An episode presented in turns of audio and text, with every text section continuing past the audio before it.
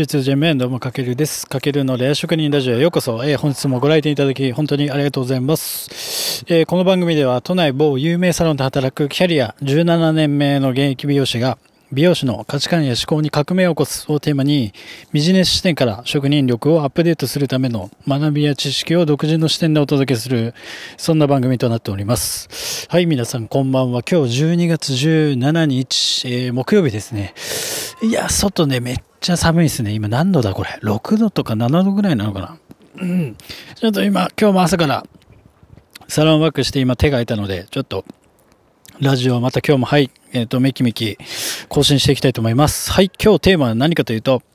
えー、SNS に逃げるな、アナログ集客方法というテーマで解説していこうと思います。まあ今日はそうですね、ちょっと SNS、まあ集客ですね、特に美容師さん。まあ僕も美容師としてこう SNS でお客様を集客するためだったり、まあ知ってもらうために活用してるんですけども、まあ世界中の人に知ってもらえるツールとして、この今 SNS ってのは、まあものすごくね、便利ではあるんですけども、まあその一方で、まあ誰でもこう簡単に、簡単にこうポチポチっとこう発信できるからこそ、まあなんだろう、そこに依存してしまうのは危険だなともすごく感じてます。で、ちなみに、まあこれ聞いてくれてる美容師さんいたら、あの SNS だけで、あの集客って結構できてますかねまあ、運よくバズって多くの人にこう知ってもらえれば、まあ、それだけね、SNS っていうのは夢があるんですけども、まあ、多くの美容師さんが、まあ、今 SNS やってるけど、なかなかこう集客につながんないっていうのが現状かなと思ってまして、じゃあどうすればいいかっていうと、まあアナログのやり方も捨てたもんじゃないなっていうのは僕独自の意見で、まあ思ってて、まあそれがスマホに頼らない集客方法も、じゃあちょっと大切にしましょうっていうのが今回のお話のま結論です。で、もちろん SNS は今現代にとってはこうビジネスをする上では、まあ、欠かせないツールなので、それはしっかりと構築しながらも、やっぱりその側面でアナログな集客方法も試していきましょうっていうのが、えっ、ー、と、僕の提案です。で、ちなみに僕もね、あの、美容師として、えっ、ー、と、昔はスマホがまだやっぱ普及してない頃は、SNS もなかった時代って、まあ、お客様を呼ぶためにどうしてたかっていうと、やっぱチラシをポスティングしたりとか、まあ、近くのお家とかに、えっ、ー、と、ビラを配ったりとか、あと街でビラを配ったりとか、あと普通に街であの声をかけたりなどして、あの、なんだろうな、自分でお客様を呼ぶ文化が結構ね、当たり前だったんですよ。で、今になってやっぱりスマホの進化でめちゃくちゃこう集客ツールっていうのもね、今 SNS も含めてたくさん増えてるんですけども、やっぱり昔に比べればそのスマホで集客も可能な時代だからこそ逆にこう楽して最小限の思考で止まってしまう危険性もあるんじゃないかと強く、えっ、と、僕は感じています。で、つまり何が言いたいかというと、スマホがない時代っていうのは、あの、こう、なんだろう、どうやってお客様を呼ぼうかってみんなね、必死になって、もう本当に頭から湯気が出るほど試行錯誤して、まあその中で行動したりとか、頭と体をフル回転させていた時代なんですよね。で、それぐらい熱量を持っていた時間を過ごすことで、まあ自分の体に染み込んだ、その、そういった知識だったり経験っていうのは今すごく財産になっていて、まあ本物のお客様を獲得することにつながってたんですよね。で、なので今の時代のスマホで、スマホでこうポチポチして発信する思考よりも圧倒的にやっぱ昔の方が生産性が高いかったっていうのが、あの、結構現実です。で、じゃあどうすればいいかっていうと、まあ、するべきことは簡単で、さっき言ったように、まあ、街で声をかけまくる。まあ、ハントですよね、要は。あとは自分で働くお店の近くの家庭に、まあ、ポスティングをする。まあ、自分でその、チラシを作って巻くのも全然ありですし、あとは本当に街で、空いた時間にビラを配る。で、あとはあなたが、例えばね、働いている街にある、まあ、近くの飲み屋さんとかを渡り歩いて、えっと、常連さんを増やすとか。まあ、このあたりかなと思ってます。アナログな集客方法としては。まあ、要は、膝を突き合わせた方法が、実は一番効果的だったりするんですよね。SNS で発信するより。うん、で、やっぱりね、美容師としてこう売り上げがあって、この多くのお客様を抱えている人に共通するのは、やっぱりスマホでポチポチ SNS を更新して、まあ、夜はまっすぐ家に帰る人よりも、やっぱ手が空いたら駅前で直接半島して声をかけたりとか、まあ夜は営業終わったら飲みに繰り出して知り合いを増やしてる人の方が、やっぱりどっちかというと売れてますよね。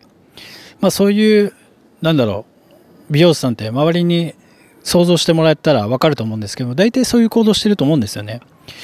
で、僕たち美容師のような個人の商売は多分100人のお客さんがいれば結構安定するんですよ。要はその方々が毎月定期的に来てくれれば、えっ、ー、と、単価1万円だとして100万円の売り上げで給料もその分もらえると。で結局大企業のようにたくさんのお客様って必要ないので、まあ、その大企業のようにたくさんのお客さんが必要な場合は、まあ、SNS の認知っていうのはものすごく大事なんですけども、まあ、100人のファンを作るためだったらわざわざその SNS じゃなくてもいいんですよね。で、これっていうのは、あの、ご存知の通り、キングコング西野さんがオンラインサロンやってるんですけど僕そこに入ってて、そのサロン内でもやっぱ共有していた考えで、で、それっていうのはすごく僕も納得している考え。まあ、要は、なんか世界規模の発信よりも、やっぱ村みたいな、その小さな集落にいる人たちに、まあ確実に来てもらう方が、まあよっぽど、その集客としては効率的だっていうことです。